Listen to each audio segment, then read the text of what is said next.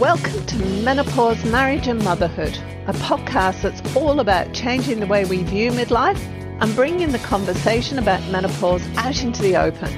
Each week we share stories, experiences and inspiration. We talk to experts on how to best navigate this time of life and find out how other people have not only survived but thrived through this time. I'm your host, Karen O'Connor. Hello welcome. Today I'm here with a friend of mine, Danica Larney.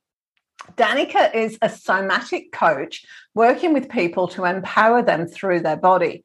She's got a BA in dance and an advanced diploma in yoga teacher training. Her motto is when you move your body, you move your mood. Welcome, Danica. Thank you so much, Karen. It's so great to be here with you. I know. And the other bit I missed out there was you live in Sydney with your partner and you've got a five year old as well, which is pretty yes. full on, isn't it? Super fun. so give me a bit of tell me first off, what is somatic training? Is it training? I missed that then. What is somatic movement dance training? Yeah, no, great question. So soma means body. So ah. somatic just means the body. So I coach people by empowering them through the body, and the modalities that I use are yoga, dance, and tantra. So all my work is all about being empowered through the body. And I've discovered there's a couple of things that really help you feel empowered through the body. And the first one is you've got to feel good in your body. If you don't feel good in your body, then how can you be empowered? Like you can, it's not impossible, but it's harder. And I'm someone who's dealt with chronic pain for a long time. I have endometriosis. And so it, it's something that you can, but you've got to feel good in your body to really be empowered. So that's the first pillar that I've discovered. And the second pillar is you've got to be 100% at home in your own body.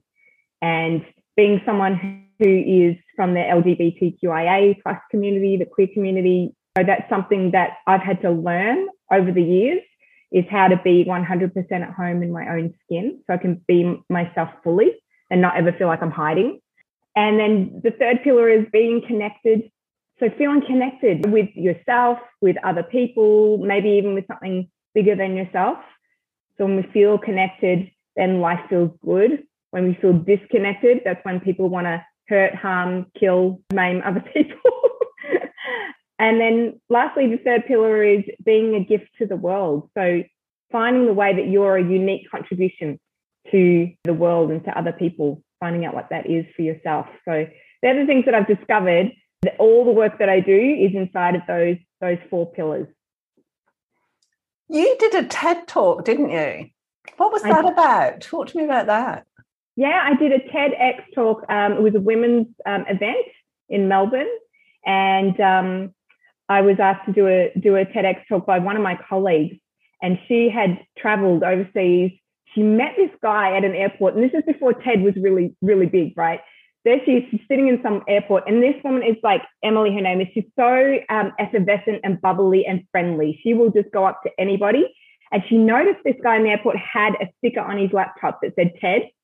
And so she went up, bounds up to him, and says, oh my God, I love TED and da da da da. Turns out he works for TED. And he said to her, if you love this so much, I charge you with going back to your community and creating a TEDx event. So she came back all inspired and asked a bunch of women to um, be speakers. So I did a TEDx talk about being a gift to the world and what I discovered for myself about being a gift to the world when I was younger and all the way up into my mid 20s, I didn't relate to myself like I was a gift to the world, but I didn't know it.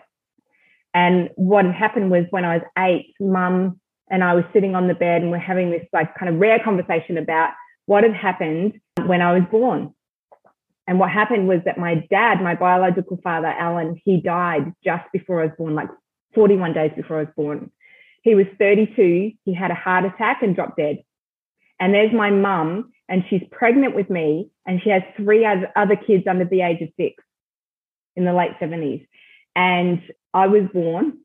And so mum was telling me this conversation, the story about what had happened. And mum had remarried when I was one and a half. So I actually grew up with a dad who I absolutely love. They had another daughter who's my younger sister. So I've been blessed to have an amazing family. And, uh, but there we were eight years old, a mum told me that I was an accidental pregnancy. And of course, she meant we just hadn't planned to have another kid, and there, there you were, pop, you know, it happened. But I was eight years old, and I remember thinking, oh my God, I'm not supposed to exist. I'm a mistake. I shouldn't even be here. And then promptly forgot about that conversation, but carried that and it shaped how I was in the world. And here's how it here's how it kind of showed up in my life, Karen. I would meet someone new and uh, you know introduce myself. Maybe a week later, I'd bump into them again, and I'd reintroduce myself because I expected that they didn't remember me because I shouldn't be here. I'm a mistake. So people need to be reminded just in case they'd forgotten me. So I'm just doing this over and over. And mostly people would be like, yeah, I know we met last week. Like, I remember you. So it wasn't even a real thing that was going on. But in my way of relating to people, it was like communication was just that little bit harder. And I never knew why. It was like wading through water. And so when I discovered that that was the thing that was holding me back, the decision that I'd made when I was eight, that I'm a mistake and I shouldn't exist, was like, wow, do I want to stick with that decision that I made or do I want to create something new? And I invented being a gift to my mum and also being a gift to the world. And it completely altered all of my actions and everything about contributing to my mum and being a contribution in the world. In fact, I went from living in the bush on 40 acres, beautiful area, had a beautiful life, but I was definitely hiding. And I came back out into the world. At the time, I was a musician, and I started sharing my music with the world. And and um, inside of being a gift to the world. So that that definitely wouldn't have happened if I had kept that experience of being a mistake and being an apology for existing. I don't know. I've met other people who can relate to that to that story and they've got a similar story for themselves. I'm on a guilt trip here because my two youngest both know that they were accidental. Don't worry, I have a vivid imagination. Maybe they didn't make that story up. They have oh. been something else. yeah, when my youngest was about five, I don't know what she'd been doing, but I'd sent her to her room and I went in to have a conversation with her afterwards. And I said to her, Keely, the world doesn't revolve around you. And that was her defining moment because she's like, well, who does it revolve around? And she said she remembers going into school trying to see who it was the world revolved around. Oh my God, I love that. I mean, this is the thing. We say things to each other all the time, especially as mm-hmm. parents. We will say things and kids will hear things and kids will say things and we will hear things. But that, so it's just, I think it's part of being human. So can't be avoided. I just kind of, I've said what I've said. I yeah. can't do anything about what the kids make it mean. They know that I love them and that's all that matters in the end. Yeah. They got their own stuff. Let me go to the gift to the world thing because that's actually huge. Because as you were talking to me, I'm thinking, I don't know anybody that thinks they're a gift to the world. Except you. well, interestingly, I forget all the time. Don't worry, you know, I forget.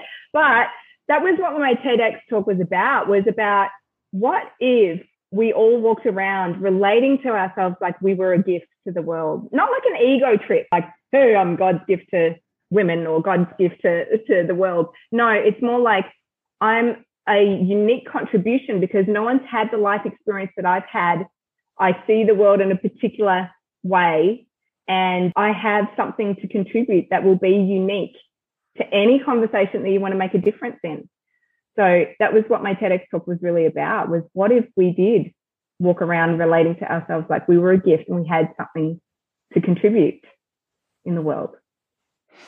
It's really interesting. One of the things oh, I had severe depression a few years ago, and one of the things that I read that made a massive difference was that you are a unique expression of the universe. There is nobody else. The universe has created you so it can experience the world through you because nobody else will ever have the same personality, experiences, thoughts, anything.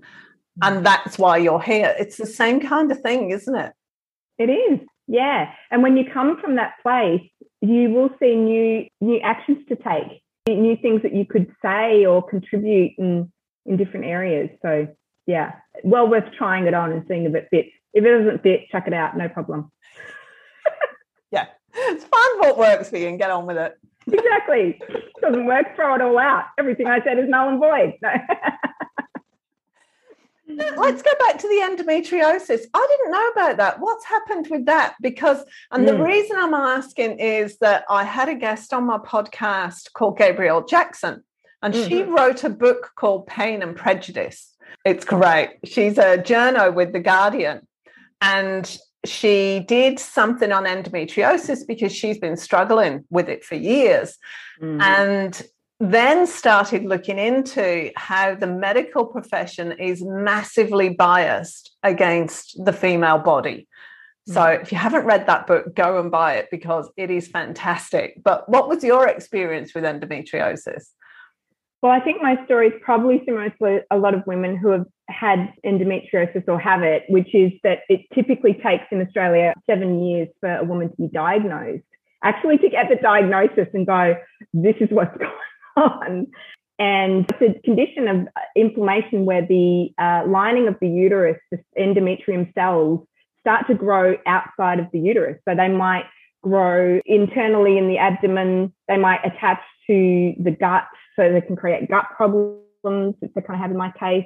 Various things. I mean, you can even get endometriosis in the brain, I've heard. So, so it can kind of, these cells can grow in, in your body. And the thing about it is that it behaves in the same kind of cycle as your period, which means that for me at the moment now, I think it's been about, I think, uh, I don't know how many years now. It's been obviously seven years to take the, to get the actual diagnosis where everybody kind of agreed, yeah, it's probably endometriosis. And that, that, that's everyone that I've worked with, with from gynecologists, my surgeon, um, GPs, naturopaths, traditional Chinese medicine doctors, you know, all kind of pointing to the same thing. yeah, so it's a condition which follows the, the, the pattern of your period. So for me, I have um, an inflammation. It can flare up during um, ovulation and also during during my period or just leading up to my period as well. So yeah, it's been a very long an expensive journey. I put thousands of dollars and lots of energy and time into into my personal approach with dealing with endometriosis. I've had five surgeries, and the surgeries have been hysteroscopies, which go up through the cervix. So it's a deemed a less invasive type of surgery. Uh, and that's been to deal with a, a, fibroid in my uterus, which I wanted to try that approach rather than a laparoscopy where you go through the abdominal wall. So to, to look inside and, and potentially laser off any webbing that has grown through uh, with endometriosis. But I haven't had that surgery. Uh, I've just wanted to find other ways to kind of deal with. Um, but what it's meant is that I've learned a lot of um, ways and strategies to deal with chronic pain and um, ways to be um, contributing, still be a gift to the world while you're dealing with chronic chronic pain. So, wow, let's i want to move on now to all your work in the gay community. I, listen before we go on i'm going to apologize. I don't know the right terminology. I don't know whether i'm saying anything offensive. I'm just going to apologize right? This is all no problem. a caring space here. Yeah tell me about that because when i was reading your we were talking the other week and, and you were talking about queers of joy and drag mm. kings. Seen drag queens. We've all watched drag race but drag kings never thought about it but makes sense. Talk to me about all your work around there because you do a lot of activism and charitable works around there i think. Yes.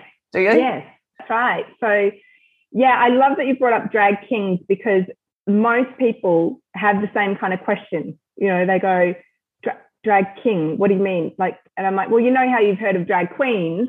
Yes, is the usual answer. Uh, well, a drag king, put simply and in quite limited language, but is a woman who dresses up as a man and lip syncs and performs on stage in a drag king persona. So I've done drag king since 2012. I did my first drag king performance in a competition that a friend of mine was um, was running, Rocco D'Amore, another amazing drag king. And uh, so she was putting on this competition. She said, Danica, please come enter enter the competition. And uh, yeah, so I got dressed up. I've discovered my drag king persona, which took a while to develop, but his name is Dario De Bello, meaning Dario the Beautiful. And quite an Italian stallion. I have a small percentage of Italian in my DNA, in my heritage, right? So very important when you create a persona that it, it's within your own heritage, that you're not culturally appropriating from someone else. Um, so it's a big no-no in the in the drag scene and something that people have sometimes gotten gotten wrong, shall we say. it's been problematic. So very important to stick within your own cultural heritage. So, and I now have um, a group called Kings of Joy. And Kings of Joy is started as a group for first time drag kings because there's a lot of women who would love to try being a drag king, but it's quite terrifying. The idea of putting on pretend facial hair, strapping down your breasts, maybe putting a pair of rolled up socks down your pants. Like there's a whole process that goes into preparing and finding your drag persona. And so I run these groups for, for women who want to do it in a group. And being in that group environment is a really safe way to try out being a drag king. And in my work in Tantra, you know, I explore the divine feminine and the divine masculine. And I find that playing with gender and drag king expression is a really empowering way to explore your masculinity and, uh, and very fun. So we have so, so, so, so much fun. So these groups started in uh, December last year. So my spouse, Chris or Christian, had a project that they began which is called Queers of Joy, which you mentioned before. So this is where Kings of Joy was born from Queers of Joy. And Chris decided they wanted to create an event um, that was a performance night, a queer performance night here in Sydney, but that really showcased uh, trans and transgender, gender diverse, gender non-conforming performers and had them get paid for performing.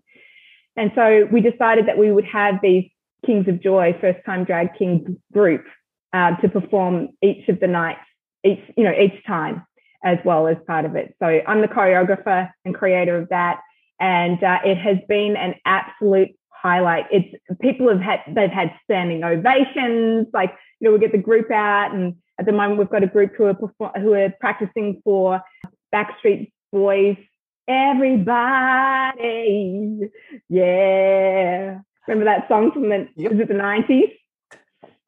So yeah, it's super fun. You get dressed up in costume, you perform on stage with friends, with a group of people, and um, it's a real uh, amazing way to to explore a different kind of persona and expression for yourself. You're also doing something with Queers of Joy with some people in Africa as well. Yeah. So what happened was Queers of Joy's um, a, every second month we have a, a live show, but of course we Sydney went into lockdown. And uh, at first, Chris and the other co-producers, Malika and Gabrielle, they were not necessarily thinking of doing an online show. But then Gabrielle was like, "No, the community needs it. Let's do an online show." And so the first online show of Queers of Joy, um, someone bought a ticket from, uh, I think there was someone from Pakistan or Sri Lanka, like, you know, all over the world. People started buying tickets. And then the second show that we had, there was a trans woman named Lucretia, and she's actually a refugee. She's a Ugandan refugee living in Kenya uh, in one of the world's largest refugee camps. There's about 200,000 people in these um, camps, but this group uh, that Lucretia lives with are all the LGBTQIA people in the camp, and they've been segregated to one end of the camp, and they're subject to daily acts of violence so recently, Lucretia was hit in the head with a rock. Their shelter, uh, there's about, I think there's about 56 adults who live there plus their children. And uh, they've had their shelter um, burnt down twice. Uh, so they they've been sleeping out in the open. People have died in those in those fires and those arson attacks. So it's been very um, tragic, and that's been from other um, you know, conflict with other refugees in the in the camps, the uh, where in many countries in Africa, uh, areas in Africa where homosexuality is illegal, and so Lucretia came on to Queers of Joy. She found us on Facebook, and she was like, quiz of joy. What is this joy? What is this quiz of joy? I must know about this joy. And uh, came on to the show. Unfortunately, there was, was rain and it interfered with the internet. So Chris sent Lucretia the uh, the recording of the show, and she sat around with a bunch of people there, and she said, "We have not seen smiles like this on people's faces for a long, long time." And so we actually invited uh, Lucretia and some of her friends there to come back to the next Quiz of Joy online and perform. And uh, they did a lip syncing piece, which was actually really quite harrowing, I have to say. There was just this, know, because these are people who are, who have nothing, who are dealing with, we have one cup of rice for our community until Christmas. Like it's like that, nothing to sleep on, sleeping out in the open, that kind of thing. So yeah, and so we've put out a call out asking people to contribute financially. We've got a PayPal link that where people can contribute. And since then, um, Lucretia and the community have bought uh, a bunch of mattresses for people to sleep on. And um, it looks like we might have even raised enough money to help rebuild one of the shelters, which was operating as both a home for the lesbians, but also as for the children and as a school for the children. So we might even be able to help rebuild that that school for the kids. Uh, the link I need to say will be up on the web page and I'll also put it on YouTube. It'll be below what we've been talking about now. So, mm. yeah. yeah. Talk to me about your experiences as a gay person because I can't imagine it to be perfectly honest. How did what did you experience and how did it impact you? So for me personally, I was 17 years old in a in a small country town. I, I grew up uh, in outside of Wangaratta in northeast Victoria, and that's where I went to high school. I had a boyfriend by that stage, and uh, he's a lovely guy. And I'd had so many guys being asking, would I go out with them, or their friends asking, would I go out with them? And the answer to me was always no. I didn't know that I was a lesbian. I had no idea, absolutely no idea. I have an uncle who's gay, but I didn't ever think that that I was because when I grew up in the late 90s uh, in high school, it was such a bad term, the word lesbian, that no no girl ever called anyone else that. It was just like such a bad term, you just didn't even call each other that. And so I had to deal with a lot of internalized homophobia myself and a lot of fear. You know, homophobia, phobia is when you have a fear of the unknown about another human being. And so I had a lot of fear of myself that I had to deal with. So what happened was uh, I fell in love with my first girlfriend, and she was a year below me. And uh, so this time I was in year 12, she was in year 11, and I fell in love with her. And uh, yeah, we started hanging out all the time at the libraries. We were putting notes in each other's lockers. Like we've got this, she's still got all the letters that I gave her, and I've still got all the letters in a book that she gave me. And um, yeah, we had this amazing experience of falling in love with each other. And for me, it just felt natural. Being with her felt like the most natural thing in the world. And suddenly this whole side of my brain opened up and I was interpreting all the all of my favorite Alanis Morissette songs and Janet Jackson songs from a lesbian perspective. Like I was now singing to a woman. And it just made sense to me, you know, totally made sense. But yeah, we were terrified you know, we were really scared. We had um, a, a, gay uh, boy who came back, uh, who was a year above us, he came back to town and he got bashed up the street. We were frightened. And so we left. We left and we moved to Melbourne as soon as we could. I auditioned and got into my um, dance uh, degree at university. And Kelly came with me and she finished year 12 in, um, in a high school in, in Melbourne uh, in photography. So yeah, we took some extraordinary leaps. We called 1997 was the year of the Great Escape.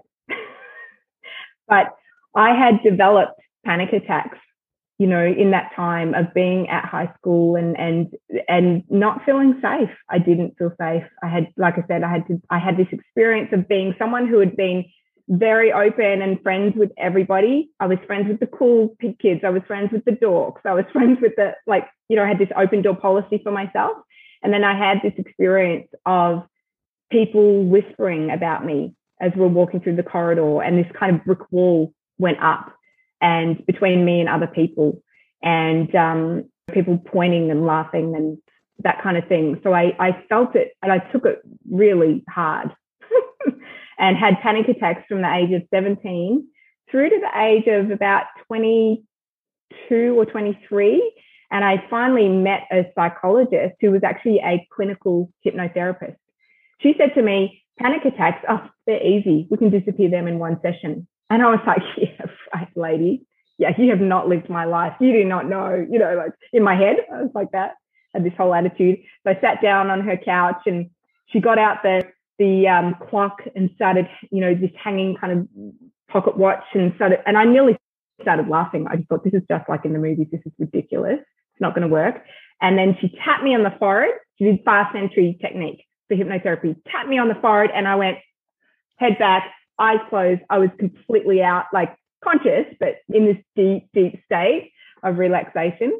And we did this whole process. And yeah, I've only had one panic attack since, which was um, warranted given the circumstances. But for, for years and years and years, I've not had a panic attack since. So. Tell me, what else do you do around the lesbian gay community? I have another dance group with my background of dance and choreography. I have another dance group as well as the Kings of Joy, which is called Show Ponies. You have to kind of flick your hair when you say show ponies, show ponies. Show ponies is, thank you, is for unleashing your inner diva. So this is where I explore the divine feminine through the diva persona. So if you look at someone like Beyonce, she created a persona called Sasha Fierce. And Sasha Fierce was who she stepped into to be on stage and to be that expressive and, um, you know, dance in those ways and sing in those ways, perform in those ways. So we explore, yeah, creating our diva persona in show ponies. And um, that is super fun. So I have again a range of people um, of genders and and uh, um, sexes, and we we do dance tributes to pop icons. So typically, I use music from the 80s and 90s. and it's the same thing. So we do uh, 12 weeks of rehearsals, and uh, at the end we put on a showcase of with the Kings of Joy and the show ponies, and we do do it as a fundraiser for the Hunger Project, which is about ending uh, hunger on the planet by empowering local people to come up with their own local solutions. Let's just go with because one of the things I do want to explore is discrimination because I can't mm. put a nicer term on this, really gets up my nose discrimination of any kind, mm. and particularly against women, but against, I don't understand how you can discriminate against somebody for a choice that impacts nobody. Like, mm. um, not even a choice. If you're mm. being gay or announcing that you're gay, Mm. I don't understand that. I cannot comprehend it. And I don't know what the bloody question is now because I've just stated my opinion. Where am I going with this? What are your thoughts on that? What's been the impact on you and the people around you of that discrimination? And what can you say to people who aren't sure? I don't know. I suppose because, like you were saying, you had to deal with your own discrimination about gay people when you realize that you're a lesbian. Mm. So does everybody else. And half the time, people don't say anything because they really don't know what to say. mm. I just open yeah. my mouth and stuff comes out. and then I apologize for everything I've just said in case I've offended anybody. I mean to, but you know. yeah. What are, yeah. what are your thoughts on that? Well, like I said before, any kind of phobia is a fear of the unknown. And in my own experience, yes, discrimination absolutely exists. It doesn't work to just put your head in the sand and say, well, it doesn't exist now. Everybody's accepting. Like, it's not the real reality. I mean, I had someone say to me, and sometimes it's subtle. Like I had someone say to me recently, "Oh, where do you live?" And I said, "Oh, I'm in in the inner west in Marrickville." And they're like, "Oh, in the trendy suburb." And they were like, "Oh, we live out further west because we can't afford the trendy suburb." But the the truth of the matter is, I can't afford to live somewhere where I don't feel safe. So the inner west is a, is a, is a community where I feel like I can walk down the street and feel okay and not feel like there's any kind of threat, immediate threat to being who I am and that I can express myself safely. So sometimes that means that, and often that means that, you know, people who are from the LGBTQIA community, we make choices like that where we spend more money on rent for example, or have to spend more on housing to live somewhere that is seen as trendy. But I'm like, I don't live here because it's trendy. I live here because I feel safe um, to be myself. So there's considerations like that that people don't realize. And similarly with, I think, you know, the transgender community, for me, there it wasn't until I knew someone personally uh, who'd been a lover of mine who transitioned and watching them go through their transition and starting to see that, oh, I get it now. Like he is now someone who is in full alignment and integrity with himself. How he was before as a woman wasn't quite, quite right for him.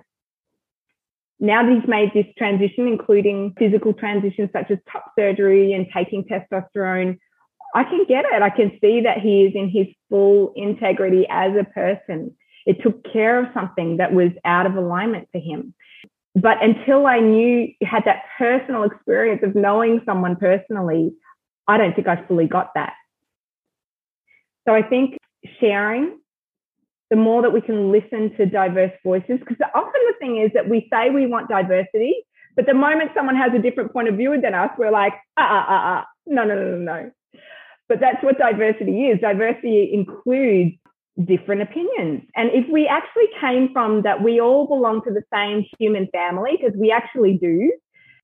But it doesn't mean that we're all just going to get along like rote. It also means that there's going to be diversity, there's going to be different points of view, there's going to be different life experiences. And so, do we look for when is it useful to look for difference and when is it useful to look for being the same? That we're all human having a human experience here. And when is it useful and important to distinguish the things that do make us different and the ways that discrimination can um, can play out in in people's real lives and affect them in that way. I mean, there are still situations where um, a teacher, a female teacher, recently um, was fired for being gay. So th- these things do still happen. It's not that they're not happening. So but you know, if people aren't sharing, then we don't hear about it. No, we don't. I'm always a bit perplexed because to me, what's important is who you are as a person.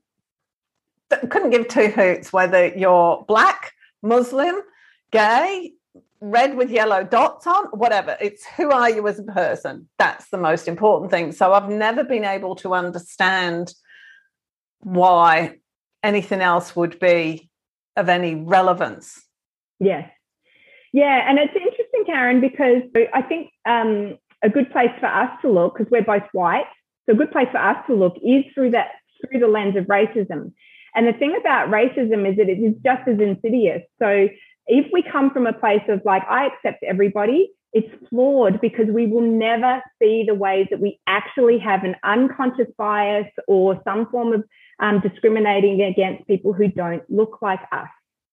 Recently, we went to a barbecue at my, our daughter's um, uh, primary school, and it was like one of those letting everyone get to know each other, like the parents get to know each other.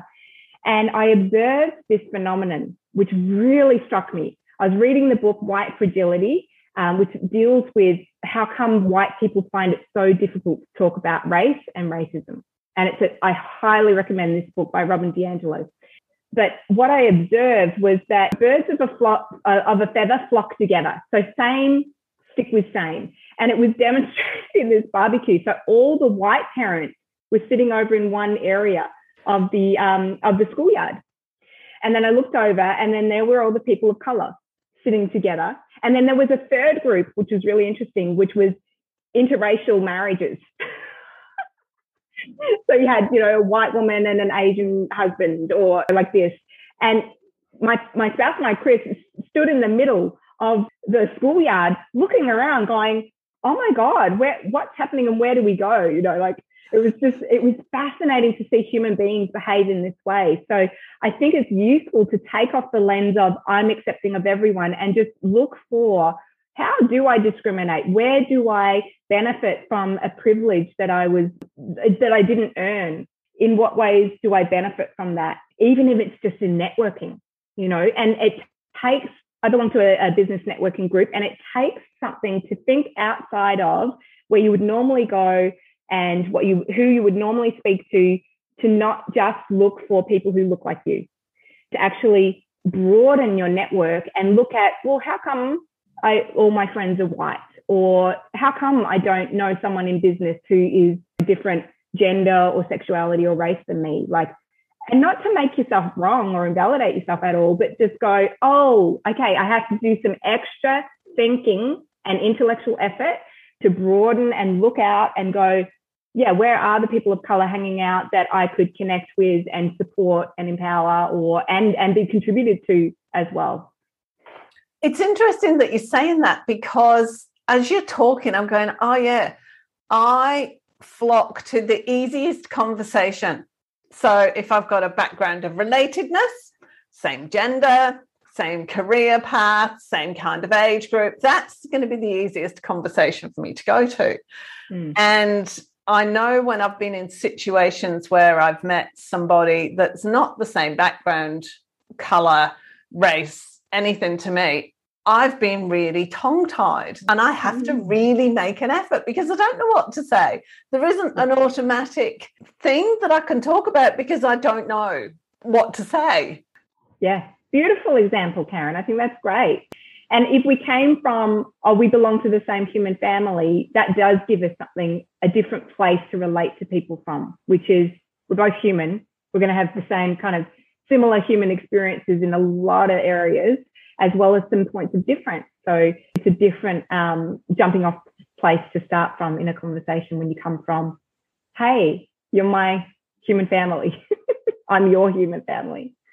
That's yeah. actually great. That gave me a lot of freedom because it's less about the detail and more about the generalities, I suppose. Mm. Yeah. And then you can but, get curious about the detail. Yeah, I know. I mean, that's why I've got the podcast, one of the reasons. Yeah. yeah. yeah. But I have noticed that, um, and to be fair, my podcast is aimed at middle-aged women, so most of my guests are middle-aged women. Yeah, the odd bloke on, but there's a reason for that. But maybe I need to yeah. spread my net a bit wider and talk to other cultures as well. Yeah, absolutely. I think that would be really enriching. The more that we can have a diverse experience of life, and and uh, yeah, it's very very enriching. Yeah. Right. Let me talk to me because we're going to have to wrap up. We could quite absolutely gas on for another hour or so, but let's talk to me again about Queers of Joy and the African charity and everything and how people can contribute to that because that's really important to me. That was just when mm. you told me about that, that was horrifying. Oh, yes. that was the other thing I was going to ask you. Tell me why their dance was harrowing. Why was it so harrowing? Yeah, so they'd done a video, um, and the the song was "We Are the World, We Are the Children," and there was about four four or five people, and from the camp, and they were wrapped in you know like rainbow flags or the trans flag, which is pink, blue, and white, and normally when you see a drag um, any kind of lip syncing performance you think of rupaul or you know there's a lot of energy and a lot of life force and a lot of glamour and glitz and sparkles. And it wasn't that way at all. It was harrowing because these people hardly had any energy. Some people didn't even lip sync because they all they could do was just rock. And um, there was a despair present, like the kind of despair that we don't see every day in our, you know, privileged way of living here in Australia. And it's the kind of despair that where you've seen your best friend burning alive and then die in the hospital from the arson attack. It's the kind of despair that you have when you're hungry, when you're really hungry and you're in a situation where there's not much you can do about it. You are, you know, dealing with um, threats and taunts and violence on a regular basis, being traumatized. So there was just this depth of human despair that was that was present even though for them that song was something of hope you know it was a song of hope for them. They shared about that. But that was what was so harrowing karen was like i've never seen that been witness to that kind of depth of despair before mm. So, people, if you would like to contribute, and Danica and I would love you to contribute, please head over to the web page or click on the link underneath this video and donate to the people, these guys, these yeah guys. Yes. So, yeah, people, humans, people, our, our human beings. Human, I, just, I just use guys. I always say it to my kids, you know, male and female guys. Yeah, yeah. and then yeah, I went, uh, wrong gender. Common, yeah, yeah, that's right. Common language. Yeah, so that's um. I've written a blog post about um, the community, Block 13, they're, they're called. And um, yeah, there's a link in there, which is a, a, PayPal link where you can contribute financially. And yeah, they've been really responsible, really accountable to how they're spending that money. They've asked that we don't give it all at once. And they've got a finance team in the community. So they, you know, work together collaboratively to make decisions about what to spend the money on. Um, and obviously mattresses was a good choice as well as a cooking pot and um, and extra rice that will um, last a lot longer for yeah for eating. Mm. Oh, that's heartbreaking. Yeah. Thank you so much for this. This has been absolutely wonderful. Mm, thank you, Karen. It's a delight, and it's a delight to be with someone who's so curious and engaged, and you know has so much energy and life for and love for people. So thank you for who you are. Oh, thank you.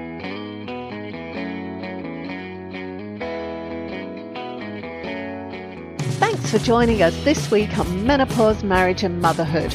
Make sure you subscribe to the show on your favourite player, and while you're at it, we'd love you to leave us a rating on iTunes.